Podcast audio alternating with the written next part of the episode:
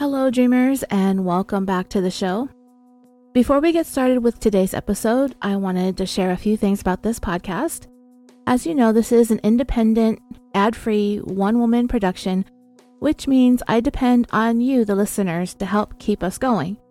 There are a few simple things that you can do to help. You can leave a rating and review on Apple Podcast or whichever apps you listen to your shows on. You can recommend the show in true crime discussion and fan groups. You can join our discussion group on Facebook. You can also follow the show on Instagram and Twitter. And if you would like to do a little bit more to help me out, you can go over to Patreon, search for California Dreaming, or the link you can find in the show notes, and check out the exclusive bonuses that you can access for as little as $1 a month. If a subscription isn't your thing, but you would still like to help, you can make a donation through PayPal using the email californiapod at gmail.com. This week, I'd like to thank Logan M., Tracy B., Tiffany C., Ashley S., John L., Daniel S., Leslie F., and Tin S. for either joining Patreon, raising their pledge, going annual, or making a PayPal contribution. I also need to provide you with this warning. These episodes may contain graphic details including gun violence, sexual violence, sexual abuse, and strong language and is not suitable for young listeners. Listener discretion is advised. Sources for this story include the book All He Slash She Wanted by Aphrodite Jones, as well as online articles and court documents, all of which are listed in the show notes. Okay, let's get started with today's episode.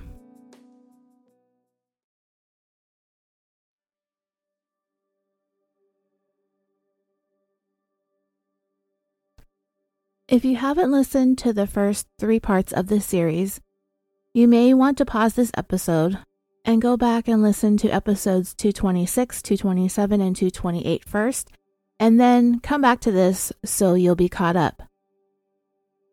Last time, we left off at the end of October of 1993 in Brandon's timeline. Brandon was still very much hung up on Gina, but he was trying to distract himself with a new relationship with a young girl named Daphne, and to an extent, also with her best friend, Lindsay. But just like Brandon was trying to fill a void, these girls were also doing the same. Brandon was still committing acts of fraud, taking money from other people's bank accounts, in his ongoing attempts to try and please the friends and the ladies in his life. I stated towards the end of part three that Brandon was in the midst of a series of events and friendships that would lead him to make the move an hour and a half away to the small town of Humboldt, Nebraska. From there, Brandon's days would be numbered we will pick up the story from there. The girl Brandon had been distracting himself with to try and keep his mind off of Gina, Daphne. Daphne would say that Brandon was an important part of her life. They had been together so much and had gone through so much. She could depend on Brandon, he was there for her, and she never wanted to see anything bad ever happen to him especially when it came to people who were intolerant of anybody who was different. Daphne was protective of Brandon. But at the same time, her friends not only believed that she only had Brandon around to use him for money, none of them believed for a minute that she was pregnant, which she had been going around telling people. They also didn't believe that Brandon was the father. But people close to the couple they really didn't like the way that she used and manipulated Brandon. In fact, another one of Brandon's ex girlfriends, Rihanna, decided that she wanted to give Daphne a piece of her mind. And she recruited, ironically, those twin sisters I mentioned in the last episode who used to bully Brandon into helping her go and bully Daphne. I brought them up earlier in the story I hadn't mentioned them by their last names, only by their first names, but their last names was Bin Blossoms. So they're the Bin Blossom twins. Anyway, the twin sisters stayed outside while Rihanna went inside Brandon's trailer to have a talk with him. Rihanna first wanted to tell Brandon that his mom had come to see her and explained what was going on with him. She said that Joanne told her the whole story, that she, quote, knows what he is. And Brandon, I guess he was trying to play dumb because he was like, WTF are you talking about? And Rihanna said, Your mom told me. Brandon just played it off like he had no idea what she was talking about. So she finally just dropped the whole subject and went back outside with the twins. Just then, Daphne had arrived home with another one of her friends who resided in Humboldt named Carrie Gross. So Rihanna decided to lash out at Daphne just as she arrived. She approached her, told her she was nothing more than an effing lesbian, and everybody knows that she's full of it, and all the games that she's playing are a bunch of BS. They started to threaten to kick Daphne's ass, and while Daphne wanted to know how they were so sure about her being a lesbian when all of them were still in the closet themselves. So, this is basically just an argument between these girls going back and forth, calling each other lesbians. And this argument carried on for a few minutes, but Daphne would later say that Rihanna and the Bin Blossom twins, what were their names again? Bin Blossom, yeah, Bin Blossom. I don't know why I want to say Beelzebub. But anyway, Daphne's story later on would be that Rihanna and the twins were there to beat up Brandon because he had stolen money from Rihanna's brother, Alan. But Daphne would deny that Brandon ever took any money from Alan because he had been stealing from her friend Lindsay's dad. Honestly, dreamers, I don't think anybody's pocketbook was safe around Brandon, especially if anybody welcomed him into their home or let him crash on their sofa. Eventually, this kerfuffle between these girls escalated to a point where a knife was produced, and Daphne ended up with kind of a superficial cut. It wasn't very deep or very serious. I don't even know if she went to the hospital. But Rihanna ended up being taken into custody for that and spent a few days in juvenile hall. Daphne had also obtained an order of protection against her, even though Brandon told her that she didn't need to do that. Because ultimately, Brandon wanted the girls to patch things up, and he actually managed to get that to happen, sort of. Rihanna and Daphne did speak, but it took a lot of convincing on Brandon's part to get that to happen. But you know, their problems weren't really with one another. When you get down to the heart of the matter, it was mainly about Brandon, and he knew that, which is why he wanted there to be peace amongst all of his female friends, ex girlfriends or otherwise. He didn't like it when there was conflict. He was the type of person that just wanted people to get along. Uh, things were, however, slowly deteriorating all around Brandon when it came to his circle of friends. One by one, they were starting to get in trouble. The local police department were getting to know these kids and young adults, and they didn't like it, and the police were keeping a close eye on everybody. Rihanna had that short stint in juvenile hall then, in the middle of November, Daphne was arrested and detained in the county jail for seven days. When she was finally released, Brandon went to go get her. They talked and decided that they needed a change of scenery. They needed to get out of Dodge for a while until the heat died down. So they decided that the best thing for them to do would be to go and stay with Daphne's friend Carrie Gross out at her place in Humboldt. They didn't know each other that well, or for very long even.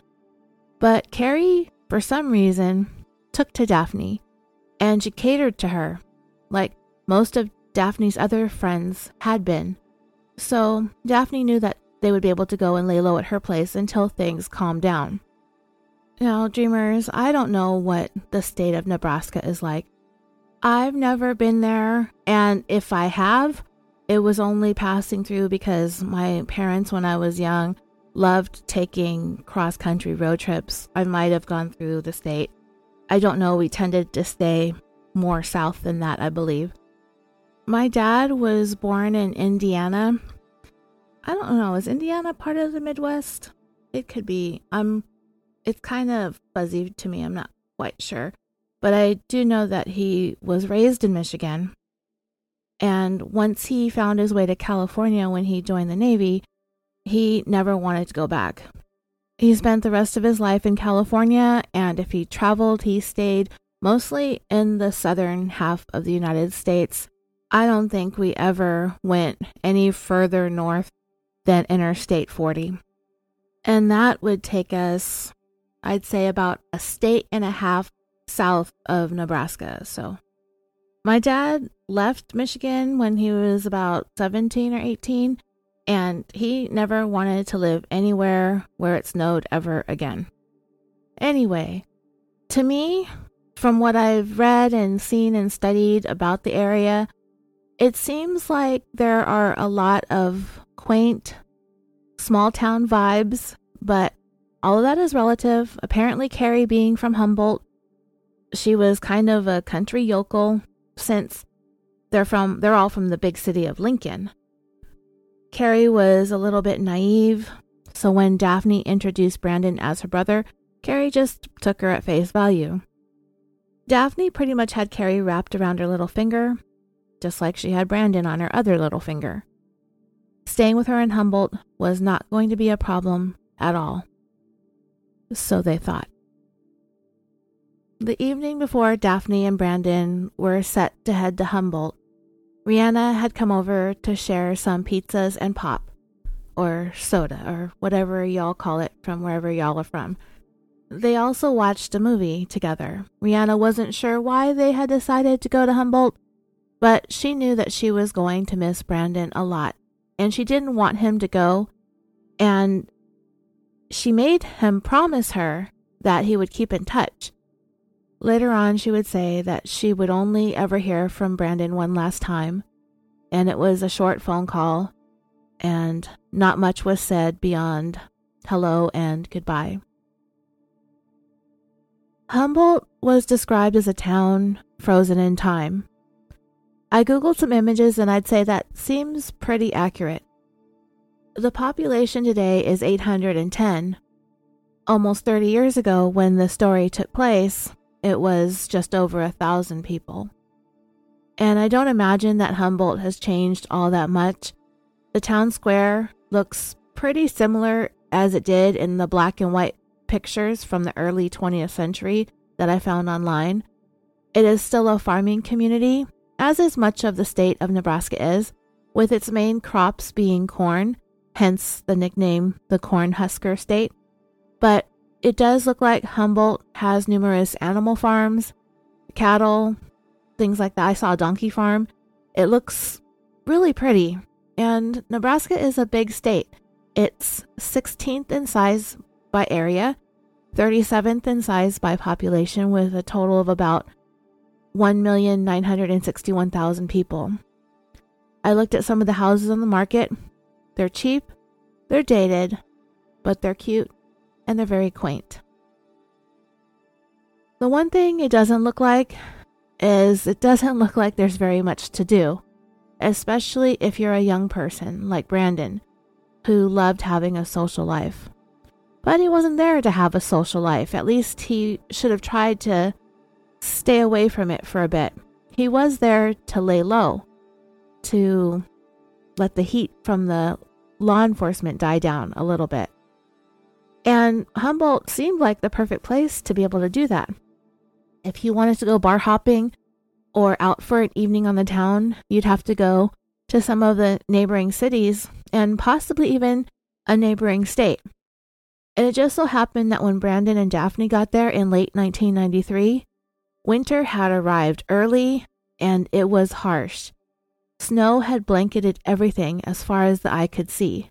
So it was basically big, wide, open, flat, barren, and frozen in every direction.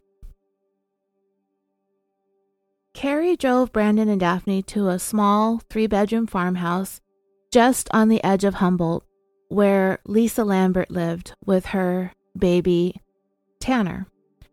She only paid $125 a month in rent, so she often let friends stay with her for very little money or even for free.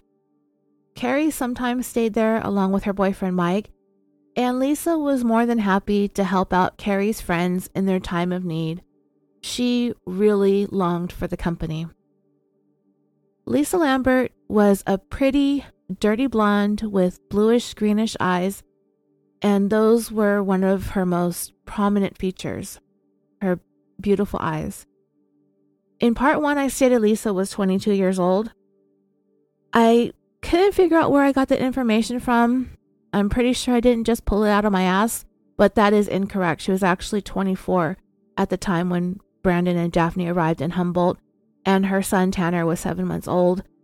I believe that in the book, all he slash she wanted, a lot of the dates are off.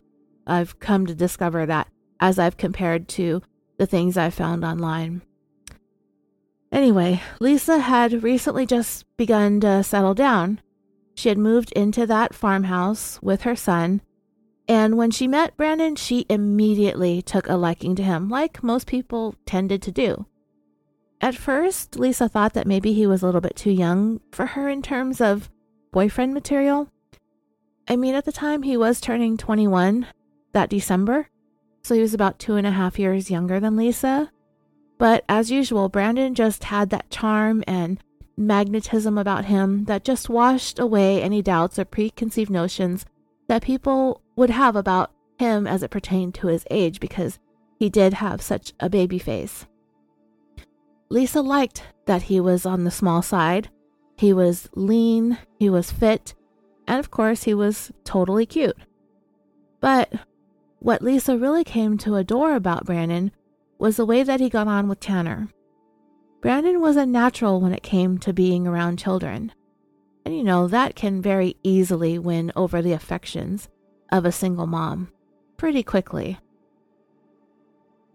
Brandon was also a very welcome distraction from a relationship that Lisa wasn't quite over yet that she had had with Carrie's brother, and his name was Shane Gross. He had kind of been with Lisa for all the wrong reasons. He sort of just used her and left her.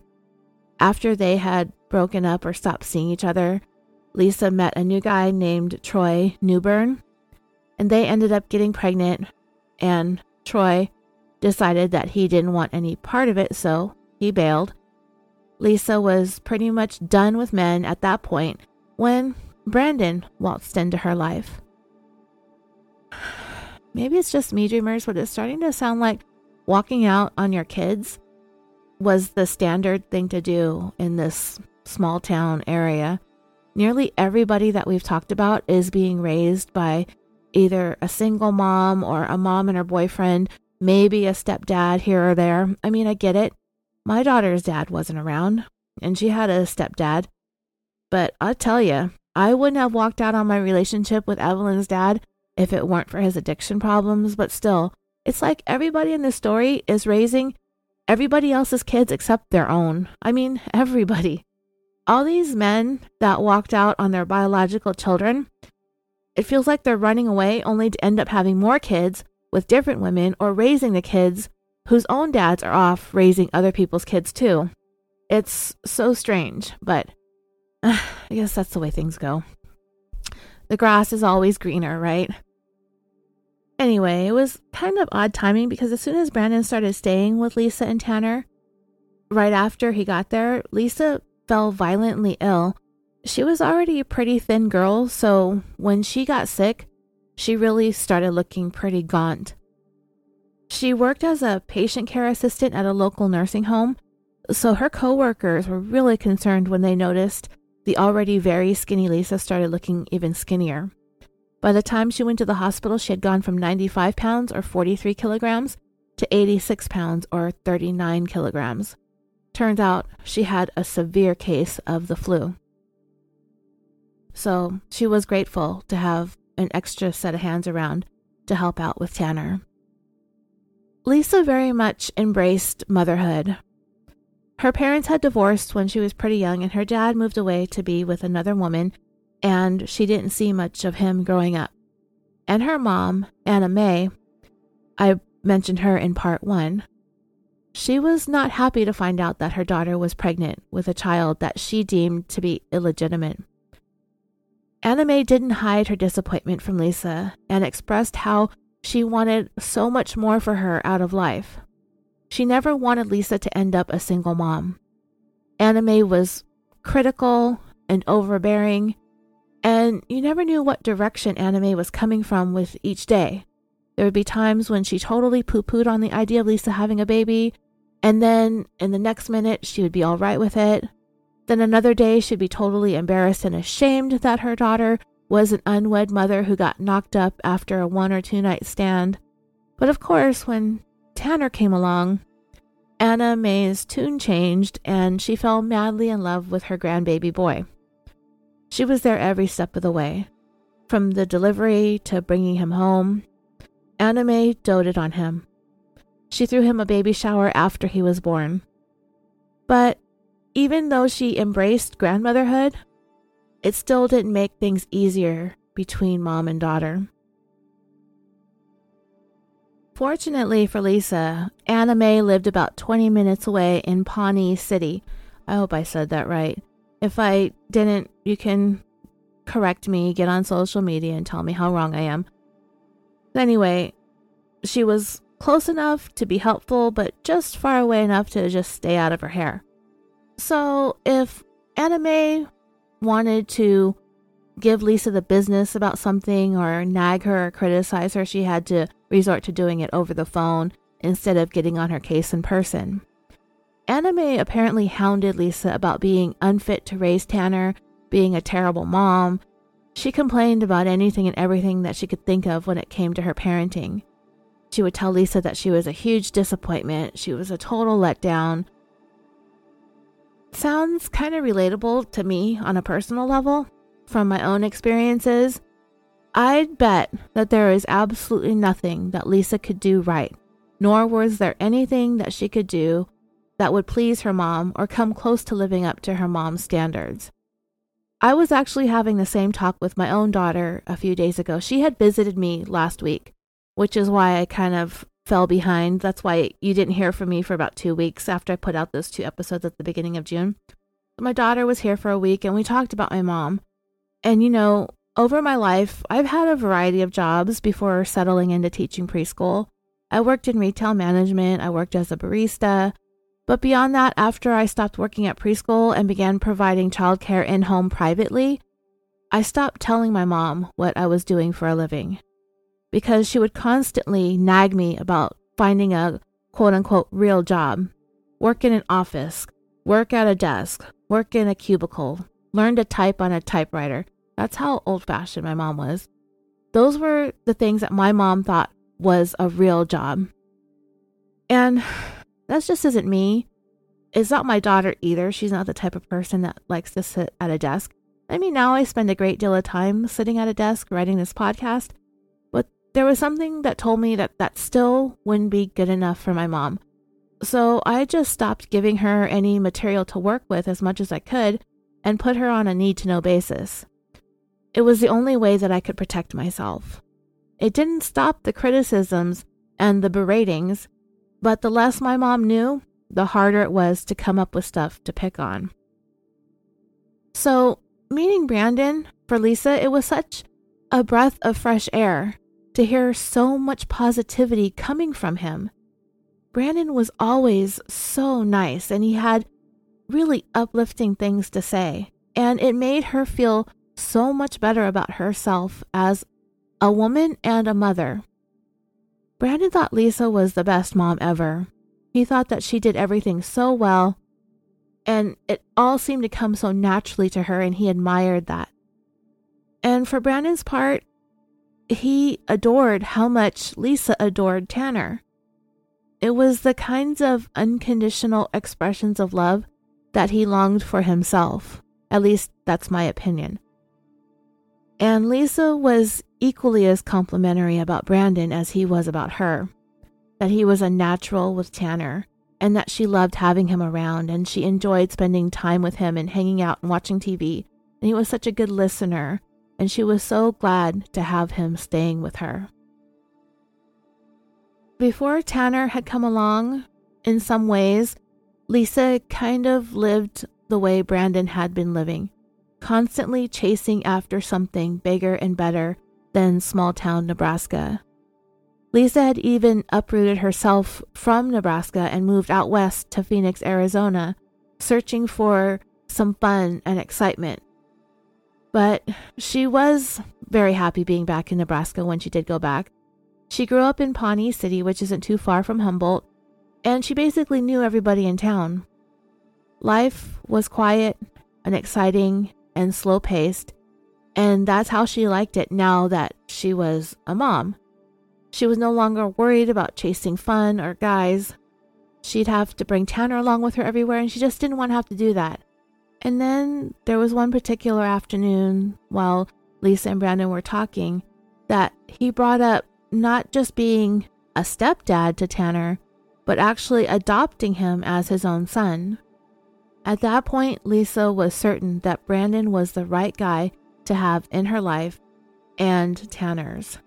And for Brandon, it would be a way to fulfill that need that he had to become a dad and a parent without actually having to go through the process of get, getting pregnant and all that stuff and not really having to reveal the truth about his gender identity.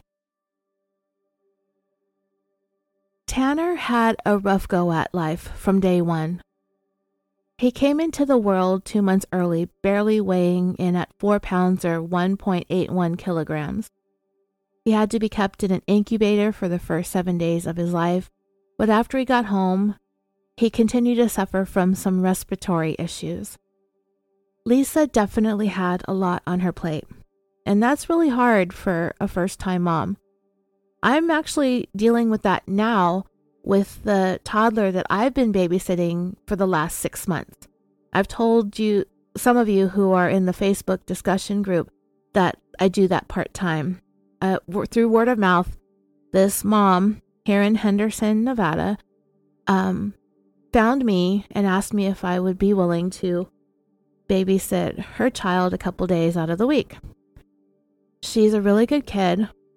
She's easy to care for, but she has been sick a lot in her life. And she just barely turned two on June 9th. First, when she was born, both she and her mom had COVID.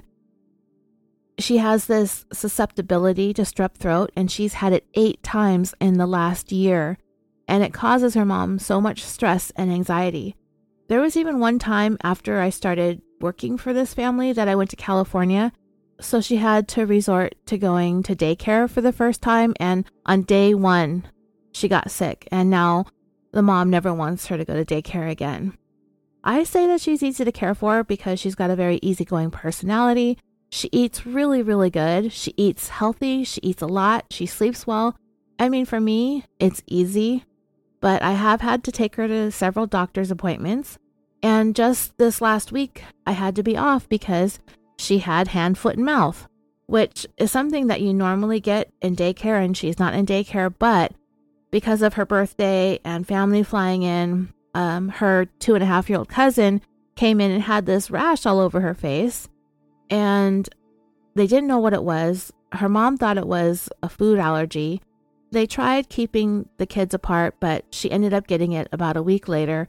So I wasn't around her. I didn't get it. Mom didn't get it. Dad didn't get it. Thank goodness. But I mean, that was just another thing, you know, on the mom's plate. This kid is sick so much. She cries over this. This is their first child. So it's very stressful. Tons of doctor's visits, antibiotics, blood tests. I've taken her to doctor's appointments. It's rough. And she has her husband, this is their only kid, and all four grandparents live within driving distance, within just five or 10 minutes away. So imagine Lisa Lambert's situation with baby Tanner living out in a farmhouse in a rural area, the middle of nowhere, with a baby that's sick all the time. I don't think that this mom that I work for could deal with it at all. But anyway, Tanner for the most part, was a good baby. He was a great eater. He was getting big. He was getting strong. But he was a little bit whiny and he had some health issues. And by now, you know what Brandon Teena is like and what his personality is like. And the novelty of being around a baby kind of started to wear on him, especially because Tanner could be whiny and a little bit of a fuss budget. And that can really get on somebody's last nerve, which is exactly the reason why I started listening to podcasts in the first place when I began taking care of kids. My first job as a child care provider for a family involved three toddlers at first. They were two siblings and their cousin.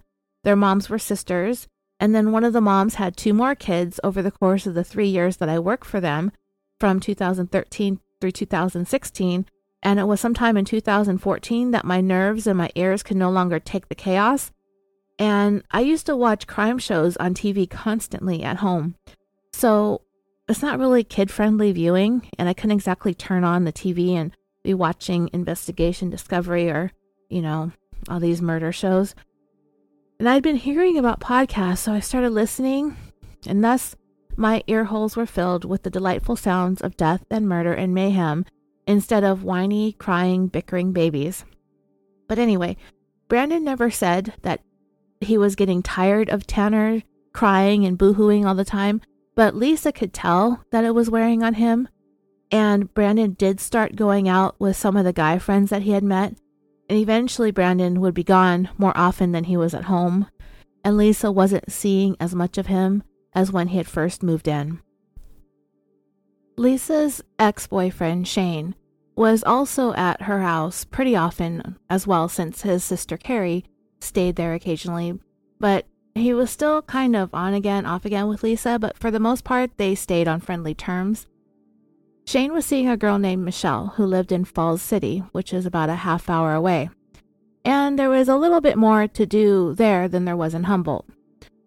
Brandon and Daphne, and remember Lisa is thinking that they're brother and sister, they started going with Shane to Falls City to hang out too. Even though Brandon was quite smitten with Lisa, he never really stopped looking. He liked the attention that he got from women. There were times when Shane and Brandon would go out on their own to some gas station that apparently doubled as a popular hangout, I guess. That doesn't sound like fun, nor does it sound like much of a thing. In fact, in California, it sounds like something the manager would call the cops on you for, which is loitering. In Aphrodite Jones's book, she called the gas station the best place in town to see and be seen. So, okay, the gas station hangout. Now, in the beginning, I was under the impression that Brandon moved to Humboldt around his 21st birthday, which was December 12th, but it sounds like it may have been closer to the end of November I really like dates when I tell you about these cases because I really like transporting all of us to that time and place. But that's what's missing from many aspects of this particular story. There aren't always exact dates when it comes to Brandon's various moves and various girlfriends, and some of the dates have been mixed up from what I found online versus what I'm seeing in Jones's book. So, in all, it sounds like Brandon may have been in Humboldt for about a month or maybe five weeks. And when I say all of this happened really fast, it was very, very fast. Meeting new people, moving in with someone that Brandon didn't know, making friends and starting to join them at the gas station hangout. I mean, he didn't waste any time. Oh, and the gas station is called the Quick Shop or the Quick Stop, one or the other, and it's spelled K W I K. And this being apparently one of the coldest winters ever in Nebraska, it really doesn't sound like a good time at all. But to each their own. In the first few days of December, Brandon ended up meeting a friend of Michelle's named Kelly Rue. Kelly was still in high school, but she was instantly crazy about Brandon. He looked so much younger than his age of 20, almost 21. So, him being an adult and her being not an adult was neither here nor there for Kelly or for Brandon. You know, he never really seemed to have those boundaries in place. He told Kelly that his name was Tenor Ray Brandon, but to simplify everything, she could just call him Brandon. So, so much for his promise that he had made to Gina about getting honest and upfront with people from the start. He's still not being completely genuine, but I don't really have all that much of a problem with it, at least in the beginning when you first meet somebody. I mean, Brandon, he seemed like he was looking to have a serious girlfriend, but at the same time, he never really wasn't looking for other girls to date. That was probably just something that he told Gina, along with many, many other promises that he made that he really wasn't going to keep or was going to be able to keep. And as far as telling somebody on the first time that you meet them that you're transgender, it's just not that simple or that easy. But anyway, Brandon took Kelly to the skate rink, which was actually located in the state of Missouri, in the city of St. Joseph, which was about or is about 45 miles away from where they all lived. While they did have a great time and Kelly was really, really liking Brandon a lot, she did find out that he had a thing going on with Lisa Lambert, so she immediately backed off. And the reason is because Kelly and Lisa had known each other for a very long time and were really great friends, and Kelly did not want to jeopardize their friendship. But Kelly did notice that Brandon and Lisa weren't really getting along all that well in the days following their skate date. So Kelly didn't back off completely, even though I think she should have. I mean, I don't know if friendship and dating etiquette is different in small towns because of the limited number of people there are. But usually, dating a guy that your best friend is dating is something to be avoided. I don't know. Again, different strokes for different folks. If Brandon and Lisa got into a spat, he would end up spending the night with his new friends in Falls City. And he spent most of his time going out and partying and dating and whatever it was that Brandon enjoyed doing. What got Lisa extra mad was that Brandon would leave, but he would use her car most of the time. He would be 30 minutes away over in Falls City, and then he would just come back whenever he wanted, often in the middle of the night. So, Brandon, I mean, he had this charming and sweet way about him, and he had a way with people and making friends, but it feels like he always had like an ulterior motive, you know? And he may have liked Lisa and he may have loved Tanner, but it felt like Brandon would be wherever was most convenient for him in any given moment. Eventually, Brandon began pursuing a more serious relationship with Kelly instead of Lisa. He had become more interested in the high school party girl as opposed to the 24 year old single mom who preferred staying in and watching a movie. And the more he gravitated towards Kelly, the more that he and Lisa fought. Eventually, Brandon began moving his things out of Lisa's home and into Michelle's, who was Shane's girlfriend, who lived in Falls City, and that was much closer to Kelly. I know all of this sounds super convoluted and complicated and getting into all this minutia of Brandon's love life, but it's important, at least to me in the timeline and the sequence of events, as to how Brandon ended up where he ended up. Anyway, while Brandon began pulling away from Lisa and Humboldt, Daphne was kind of starting to be over the whole thing. In the meantime, by early December, Brandon was hanging out with Kelly more and he was depending on her to get around mainly because Lisa was refusing to let Brandon take her car anymore because he had crashed it. I'm not sure if he was legally drunk or not, but he did have an open container for which he received a citation. Sort of. You see, when he got into the accident, he gave the officer at the scene a driver's license that belonged to a cousin of his named Charles Brayman. And fortunately, I guess, fortunately, Brandon managed to get away with that. Not fortunate for his cousin, though. Brandon had a court date on December 15th, which he showed up for, and it seemed like he just needed to pay a fine or something like that. But just two days after the court date, Brandon was pulled over for speeding and he again used his cousin's driver's license. It was after that speeding ticket that Lisa had had enough of him screwing around in her car and refused to allow him to drive it anymore.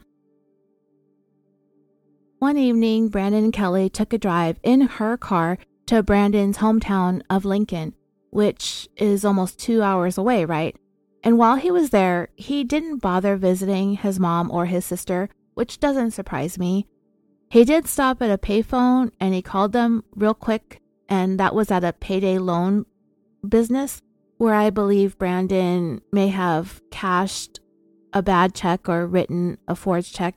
I'm not exactly clear what he was doing there, but when he was done, he gave Kelly a tour of Lincoln and showed her some of the places that he had hoped to take her out on some future dates.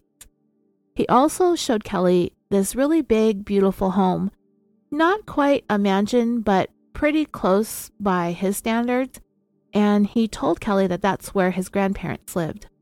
It was in just about one of the nicest neighborhoods in Lincoln, but of course, that wasn't true. However, his lie did serve its purpose because Kelly was totally dazzled by it all. The last stop that they made on this tour of Lincoln was at a store where Brandon had run in and he bought three single roses one to give to Kelly and the other two for Carrie and Lisa. He stopped real quick to see Lindsay and Daphne also. That took less than five minutes. When he presented Kelly with the flower, he told her that he wanted her to be his girlfriend. She was unsure about it but she eventually admitted to him that evening that she had not had sex with anyone yet, and she explained to him that she was waiting for the right man. And Brandon told her, Yep, that's a totally good idea, and he was completely on board with waiting. Lisa had a hard time dealing with whatever her place in Brandon's life was. She expressed her love for him in a long letter that she wrote that she wanted him in her life because he meant so much to her and Tanner. And as usual, things had moved along so quickly. Lisa was convinced it was the doing of others, talking him out of being with her, that was the problem, and she tried urging him to not listen to anybody else, don't let others come between them. She said that she was sorry that him spending so much time going out to hang out with friends in Fall City as opposed to hanging out with her made her so upset that she envied his freedom to run off and do whatever he wanted whenever he wanted. Lisa blamed Brandon's desire to be there in Fall City with a whole brand new set of friends for being the reason that there was a wedge between them. And she was truthful. She had wished that he had never gone to Fall City in the first place. She tried going there with him a couple of times, but she always felt like the odd person out like his fun was limited because of her presence, but most importantly, she wanted to know what she could do or change or do differently that would help mend things between them. If she had made mistakes, she wanted Brandon to tell her. She wanted his help to understand so she could make the changes and that things could improve between them. Brandon's birthday was coming up in the following week, and she wanted to know what plans, if any, he had. Because whatever it was that he wanted to do, she wanted to join him. She also told him that as far as everyone else who shared her house was concerned, even though they were pissed off at him because of the way that he had treated her, she had spoken to them and everything was okay. There wouldn't be a problem with anyone living there with them, that he didn't have to be worried about coming back home. So basically, Lisa poured her heart out in this letter in the hopes of fixing things, getting back to how they had started off in the beginning. It's clear that Brandon, despite all of his shortcomings, had this stronghold on the emotions of the women in his life that just had them falling all over themselves to be with him. I don't know why Brandon had a hard time settling on just one. I guess perhaps he enjoyed all of the attention from girls, getting all goo goo gaga over him. Maybe quantity was the priority over quality, or Brandon was just always searching for something, perhaps filling a void that was really huge and difficult to fill. Or it could have been as simple as just wanting to sow his wild oats until he was ready to settle down, and he just wasn't there yet. He tried convincing several women that he was, but his actions indicated otherwise. Lisa had finished her letter to Brandon by telling him that she was physically ill over their breakup, and she pleaded with him to come back to her, that they could work through this, they just needed to talk. All she wanted, and all she needed, to start to begin to feel better was for her to pick up her phone and hear his voice on the other end of the line. When Brandon received Lisa's letter, he didn't go running back to Humboldt, nor did he even really run to a phone and call her immediately. I mean, the fact was, Brandon was messing with Lisa. He was messing with her feelings, he was running his game, doing whatever it is that he did. And it was angering Lisa's friends, especially Carrie. And remember, Carrie was good friends with Daphne, the girl that Brandon moved to Humboldt with, and also friends with Lisa, who had dated Carrie's brother Shane. And I know this is all over the place, and I'm sorry, and I'm having a hard time keeping up with all of the ladies in Brandon's life at this point in time, too. Carrie also wrote Brandon a letter giving him a hard time about the games that he was playing, demanding that he stop all this nonsense and have a little bit of respect and compassion for Lisa, especially considering how she was there for him when he needed a place to lay low. She told Brandon that Tanner hadn't been feeling well, so it was kind of messed up that he had all but stopped coming around, spending all of his time in Falls City acting a fool. After all, what was all that BS about wanting to adopt Tanner in the first place? Those were his words. That's what he had said. If that were to have ever happened, he certainly wouldn't be able to just up and run off with his friends whenever he didn't feel like being there for Tanner and Lisa. Carrie also gave Brandon the business about having attempted to give Lisa the ring that he had once given to Gina. Yeah, he did that. Remember, Brandon purchased that ring for Gina using the credit card that he had stolen from Gina, and ultimately she gave it back to him even though she technically paid for it herself? Carrie questioned what the hell that was all about. And if he really wanted to give Lisa a promise ring, then do it, but make sure it's not the ring that he had given to Gina. You know, this is the small town kind of stuff, and everybody knew about his undying love for Gina. Everybody knows everybody's business, and everything that Brandon had gone through in September through November, begging Gina to take him back to no avail. And everybody knew that Brandon continued to carry a torch for Gina because when he moved to Humboldt, he brought a scrapbook full of pictures and memories that he had had with her. Everywhere that he lived, he had this picture book or scrapbook or photo album with him. He had pictures from that big party that he had thrown at the Harvest Hotel. That was an engagement party. He had tons of photos from that night, him in his tuxedo, him down on bended knee, the whole thing. And Brandon constantly talked about the things that he did wrong in his relationship with Gina. And Lisa was willing to listen to Brandon as he poured his heart out about how badly he messed up that relationship. It always felt like to her that he needed to get these things off his chest, even though it might have been difficult to listen to.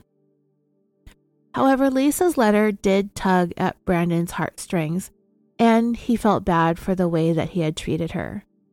He eventually got in touch with her and told her that they would spend his birthday together. He wanted to spend it in Fall City, and she was all for it. In fact, she was going to make plans to surprise him with a party the weekend of his 21st birthday. All of his friends would be there, along with an endless supply of beers and pizzas.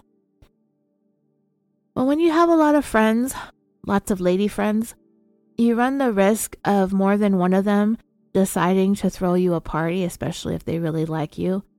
And while one of them threw a party for Brandon earlier in the day of his actual birth date, December 12, 1993, which fell on a Sunday that year. And Lisa attended that party, and she stood by quietly while just about every single female at the party gave Brandon a big old wet birthday kiss. Messy, gross kisses, apparently. Lisa took it in stride after all, this was his 21st birthday. I wouldn't be okay with that if Brandon was my boyfriend, but uh, whatever. In addition to that, it seemed to be understood that Lisa and Brandon were an item. They described him as being kind of a pervert, like most guys, apparently. So I guess to some, this type of behavior was acceptable.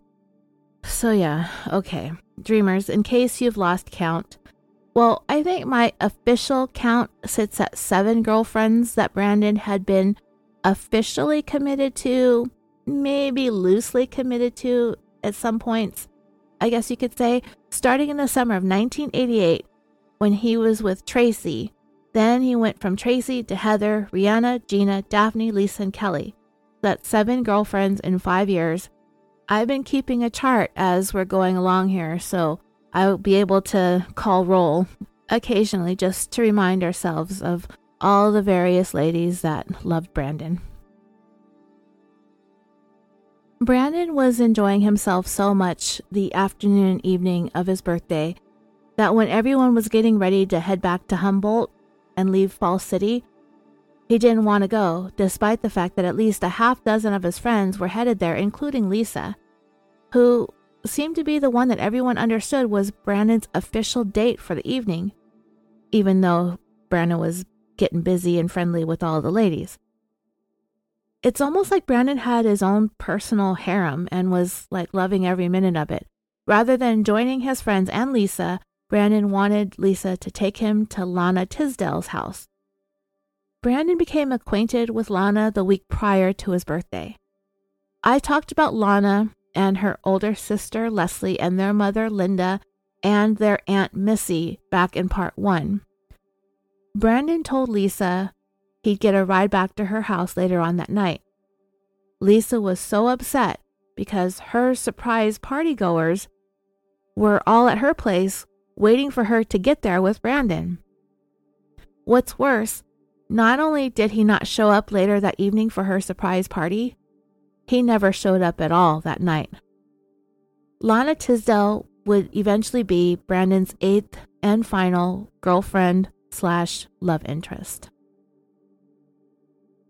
When Lisa got home, she was so angry and she decided to take a chance to try and get in touch with Brandon. So she tried calling the payphone that was located at the Quick Stop gas station hangout that I talked about earlier. And just her luck, Lana Tisdale picked up the phone. Lisa started going off on Lana, telling her that she was just another girl that Brandon was trying to play games with. But Lana ended up hanging up on her and told Brandon what had just happened.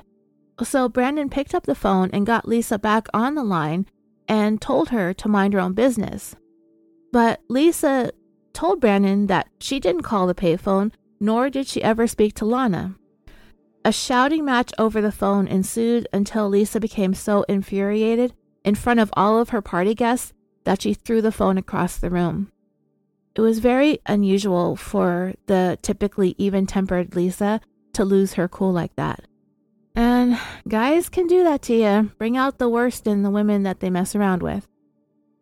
Anyway, Kelly, another the other young woman mixed up in Brandon's love hexagon, she called a payphone to give Brandon a piece of her mind and to tell him that it would be best if he came to the birthday party that they had for him, but he flat out refused.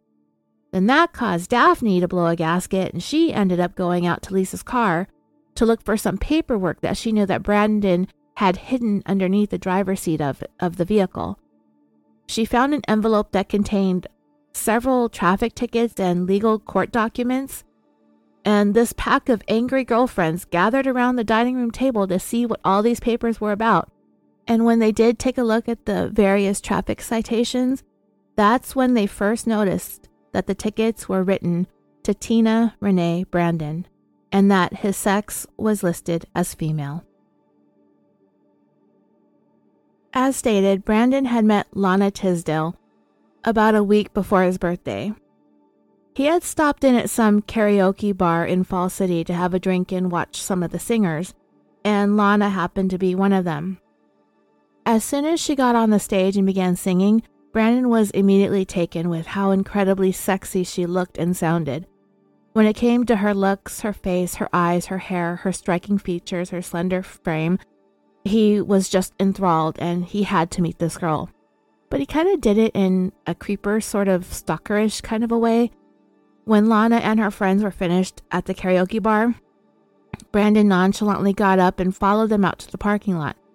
As they drove off, they never noticed Brandon was following them or driving behind them.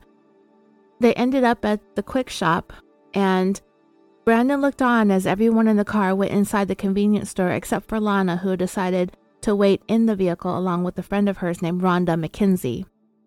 I also mentioned her in part one of the series. She was the girlfriend of one of the main characters in the story, John Lotter. So remember those two people, Rhonda Mackenzie and John Lotter. Brandon walked over to the car and he tapped on the window. He leaned in and told Lana that he was hoping to find her. And she was kind of puzzled and asked, What for? That's about as smooth as Brandon could get in the moment because his answer was, I don't know. He said he wanted to talk to her because he wanted to know her name. She said her name was Lana. He asked her if she would step outside and speak to him for a moment, but she hesitated. Brandon's game kicked back in, and he said that he had been at the karaoke bar for the past few weeks, and he couldn't help but notice how good of a singer that she was, and he wanted to meet her. Lana said that she couldn't recall ever having seen him, but he said that he had definitely seen her. He couldn't miss her because of how beautiful she was, and that he was sure that she gets told that all the time. And she said, Well, not really. Brandon told her that she was the most beautiful girl that he had ever seen in Fall City and that he wanted to take her out on a date. She asked his name. He said Brandon. She asked him his age. He said almost 21. She said she'd think about it, and he told her to think about it right then and there and asked her if she had any plans that night. Lana was unsure at first because she thought Brandon looked female. But when he talked, he sounded like a guy. But Lana absolutely loved his youthful face. She thought he was so cute, sharp dresser, he was very gentlemanly, nothing like all the other guys in town. And it didn't take long for Lana to agree to go hang out with Brandon that same night. Lana's mom, Linda, finally emerged from the quick shop. She had bought some bags of ice that they needed, and from there they all went to the Tisdale home, which was just a couple minutes away. Brandon was invited inside. He had some snacks and some beers, and Lana kept pretty busy attending to the other guests at this gathering that they were having. And among the guests were Linda's half sister, Missy, and her date that night was Tom Nissen. John Lotter was there also. And those are definitely two names that you're going to want to remember Tom Nissen and John Lotter. John Lotter had actually been a frequent guest at the Tisdale home. He had known Lana and her family for a really long time, and they were pretty much like family. So that's how John was connected to Lana, and then Lana connected to Brandon. For their part, Lana's sister, Lindsay, and her mom, Linda, they really warmed up to Brandon pretty quickly.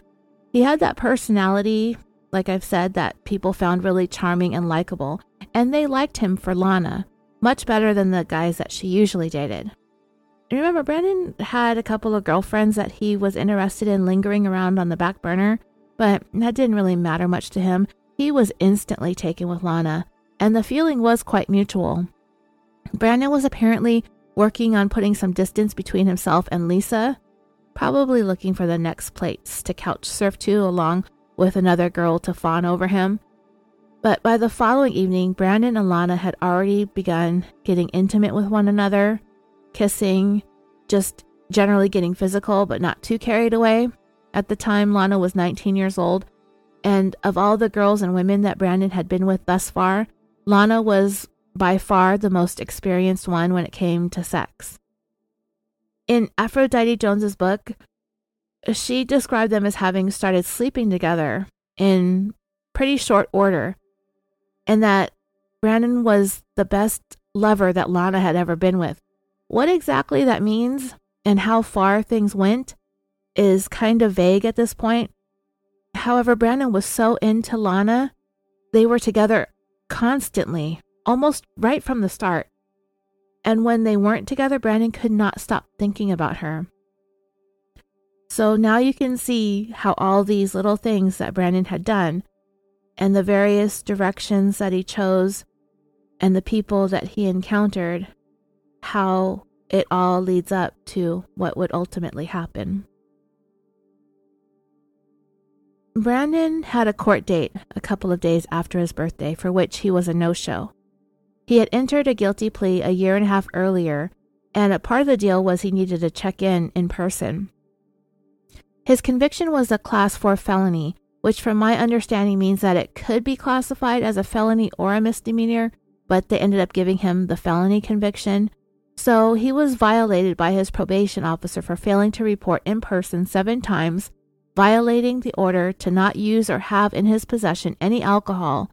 He was supposed to have gotten his GED within a year, which he didn't do, and he was to complete a treatment program at the mental health center, which he also failed to comply with because his therapist had terminated his treatment plan because Brandon often canceled appointments, didn't show up, and stated that the only reason he was going to therapy was because he was ordered to do so by the court.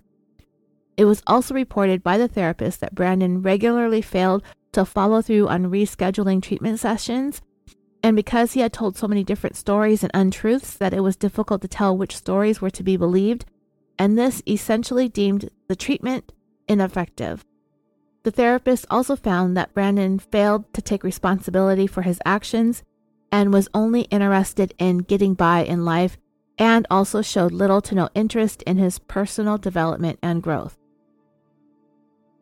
Going back to August of 1993, Brandon had failed to appear for an arraignment on a motion that was filed that would have revoked his probation.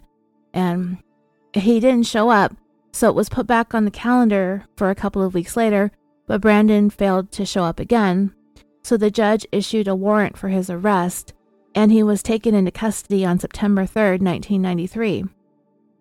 A hearing was set for a week later, but then it was continued for a second time to October 14th.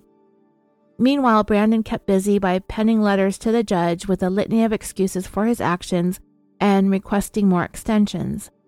At some point, Brandon was released, but the conditions of that and how it came to be is unclear. Either he was given bail or let out on his own recognizance.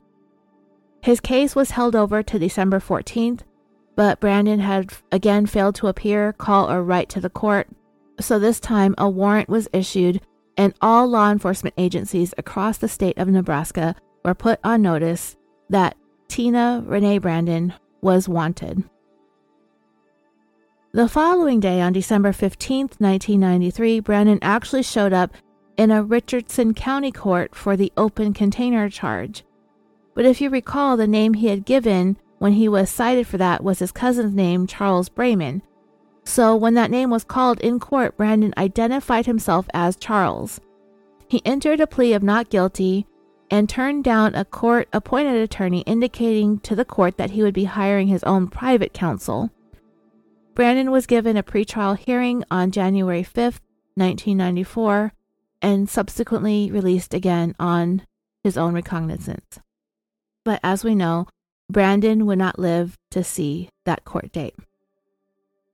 Things began to snowball even more so for Brandon by the next day, which was December 16th. Remember, Lisa and Carrie had found all those court papers and citations and various legal documents under the seat of Lisa's car a few days earlier, the night that they had all partied for Brandon's 21st birthday. The amount of legal trouble they found Brandon to be in was shocking. Making matters even worse, Carrie had discovered that a check had been forged on her personal checking account in the amount of $121.35. All things taken into consideration, she figured it was Brandon who did it, because that's what he does to his friends. Carrie at the time was expecting, so she was already pinching pennies. She couldn't afford to lose any money, much less $121. So she went and filed a police report naming Brandon as the person who committed the forgery. A few hours later, police found Brandon and he was taken into custody at the county jail yet again. Brandon called Kelly and he called Lisa collect I guess he was just trying whichever girlfriend that he had and to see which one was willing to come down and bail him out. Kelly was certain that Brandon was a man. That is until the local newspaper wrote an article about Brandon's arrests and crimes and referred to him as Teena Renae Brandon. So that's what finally got her thinking. Then, when she found out that Brandon was being housed in the women's wing of the county jail, that's when it was confirmed for her. Brandon had made several calls to Kelly in the hopes that she would help him get out of jail. But the two people he did not try to call were his mom or his sister because he figured that they'd still be on their so called tough love kick. Brandon would end up sitting in the county jail for a week while Kelly and Lisa stayed in constant contact by phone, still confused and dumbfounded about Brandon's gender identity. They had a hard time wrapping their heads around the notion that Brandon was transgender. What really finally did it was when Lisa had been doing some cleaning around the house and she had found some wrappers from various feminine hygiene products stuffed into crevices and hiding places scattered around the house. Lisa wasn't the one doing it. She knew that. Carrie was pregnant, so it wasn't her. The only person that could have been using these feminine hygiene products was Brandon. During one call between Lisa and Carrie, Brandon broke in on the line with a call from the jail asking them to bail him out. They said that they would, but they didn't. They were both pretty upset at him. Lisa was struggling with everything more so because she said that Brandon and her had sex once, actual sexual intercourse. She admitted that she was pretty intoxicated, but she was certain that they had done it. She just really had no other explanation as to what actually happened between them. Brandon finally had his first court appearance in the early afternoon of December 20th, 1993. But with him, he brought another string of lies at the ready to tell the court and the judge. The charges against him were read, and he was facing up to five years in prison along with a maximum penalty of $10,000 in fines for this forgery charge. Brandon asked for a public defender, but was also asked a series of questions regarding going to school and working, and whether or not there was anybody that relied on him for support. Brandon said that he was a student at Peru State College, which was a little more than 30 minutes north of Humboldt. That was a lie. He said that he had a part time job and was earning about $230 a week. Also a lie. And when it came to anybody Brandon was liable for, he said that he had an eight month old daughter named Jessica who was in the care of his roommate in Humboldt Another lie. He said that he paid $75 for rent each month where he was living. Another lie. The judge wanted to be sure that Brandon still had a job after having been in jail for a week. The judge asked about any other prior convictions, and Brandon told the court that he had committed some sort of fraud using the computers at school and that he had been fined and was on probation for a year. That was another lie. The judge was aware that Brandon was still on probation at that time, but he was unaware of there being a warrant out for his arrest in another county. So bail was set, and somebody was going to have to come up with the $250 in order to get him out. And that would end up being girlfriend number eight, Lana Tisdale, that found a way to bail Brandon out. Her dad had given her a signed check for her to use to get her hair done at the salon. She took that check filled it out to herself for the $250 and cashed it out at the Hinky Dinky, which was adjacent to the court, but because of her age, she wasn't able to do the actual bail transaction herself, so Tom Nissen did it for her. Tom was the one who bailed Brandon out of the county jail. And like I said, Tom Nissen is definitely one of the names that we are going to want to keep track of as we progress and for the remainder of this episode, I'm going to tell you about Tom's origin story what happened to him, what his upbringing was like, and how he ended up where he ended up at the end of 1993. Tom Nissen's mom, Sharon, she was raised in the town of Rulo. Wikipedia actually calls it a village, population sitting around 160 today. So it's essentially a ghost town. The village gained notoriety in the summer of 1985 when the FBI raided this farm where some religious survivalists headed by a prophet named Mike Ryan were living. There was also a bridge to cross the Missouri River that Rulo was famous for that opened in 1939, but was later replaced by a wider, more modern bridge in 2013, and that original bridge was demolished the following year. At the time that this story took place, there were a couple of local bars that were the main hangouts in Rulo. There was a library, but if you needed groceries, most people went across the river into St. Joseph, Missouri, because they had better weekly specials. Sharon had become a mother for the first time at the age of 14 with a son that she named Scott. Sharon entertained the idea of adopting him out, but decided that she couldn't and wanted to raise him herself. Then she met Tom's dad, Ed, about a year later, and while she wasn't crazy in love with him, he was a little bit older, he had a job, and he can get her the heck out of Rulo. It was barely 10 days after they met that Sharon and Ed got married at the courthouse, along with Sharon's mom, and his mom was there too, but Sharon's mom needed to be there because she was only 15. The day after they got married, Ed moved himself, Sharon, and her son Scott halfway across the country to Seattle, Washington, where they lived with his brother Marvin. Sharon didn't like it there though. It rained just about every single day. It was gloomy and dreary, and she missed Nebraska. Ed was an auto mechanic by trade, so he was able to provide for the family and he rented a pretty nice two bedroom house for them. Sharon stayed home, but she wasn't exactly the domestic type. She didn't like to cook and she certainly didn't like to clean. And before long, she was pregnant again, but the baby ended up being stillborn. Sharon was heartbroken over the loss, and in order to help the situation, Ed went ahead and filed all of the necessary paperwork to officially adopt Sharon's first son, Scott, though that didn't really change things very much for Sharon. She did want another baby, and she wanted a girl. And as for Ed, he really didn't seem to care either way. As time wore on, Sharon grew more and more upset with the direction her life was going. She didn't know anybody in Seattle. She was growing more and more lonely with each passing day. Ed was always busy working or doing other things. She spent most of her time at their home alone with Scott. Eventually, Sharon had had enough and demanded that they move back to Nebraska, which they eventually did, moving into a home in Falls City, pretty close to where Sharon's mom and dad had resided. Sharon finally did get what she wanted. In 1970, she and Ed welcomed a baby girl that they named Susan, and the couple were over the moon with having the new baby. However, things soured between Ed and Sharon, and Sharon started talking about having another baby as soon as they could after Susan was born. But Ed wasn't really warming up to the idea. He was already working as much as he could. He had plenty of mouths to feed, and he didn't want to take on another one. He also wasn't exactly thrilled with the shape that Sharon had been in during and following her pregnancy. He liked her how she was when he met her a pretty blonde with blue eyes who fit into a size 3.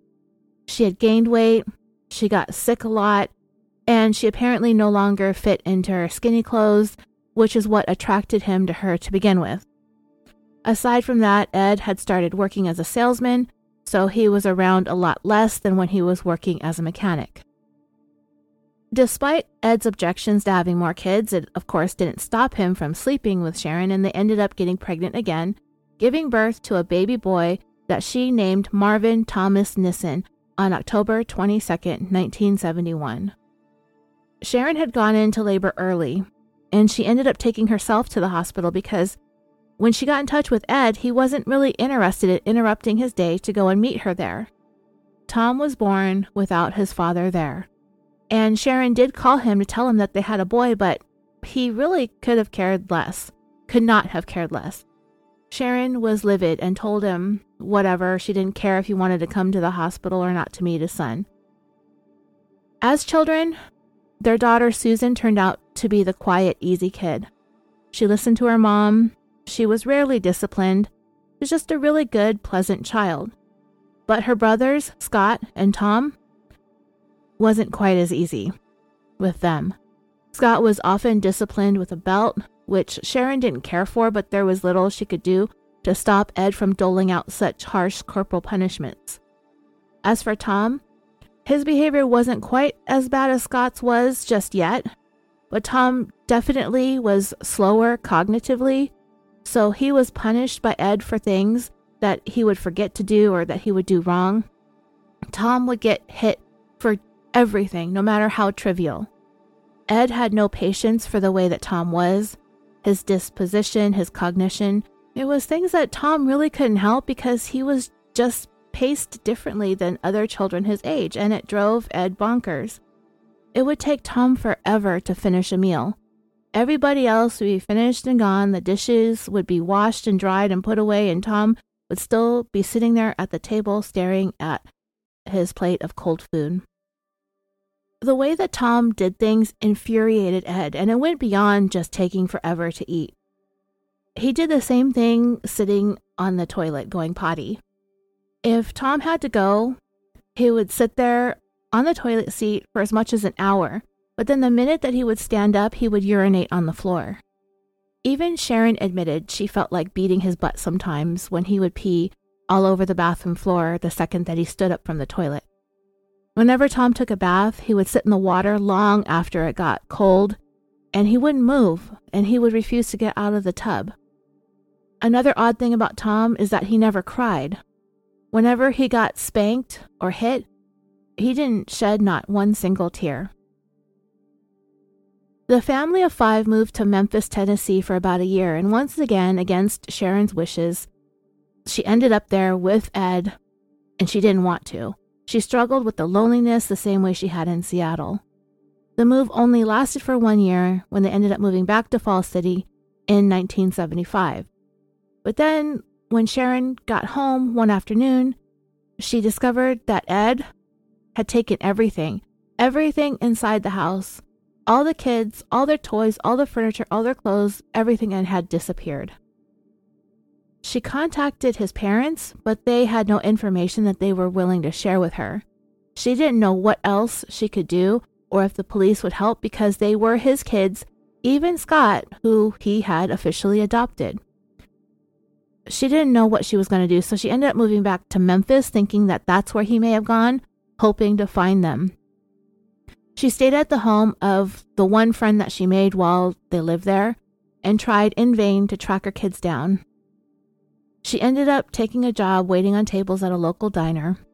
It wasn't until three months later that she got a knock at the door from the local sheriff. She had been served with divorce papers. It was then she found out that Ed was not in Memphis, but rather he had moved to the city of Eugene, Oregon. He was also petitioning the court for full custody of the three children. Ed, however, wasn't going to stop at that. After the divorce had been finalized, Ed began harassing Sharon. He started calling her incessantly at her place of work, where she was waitressing, and where she was living. He was telling her things like the kids were sick, that they were crying for her, that they needed her, when the truth was they weren't really sick.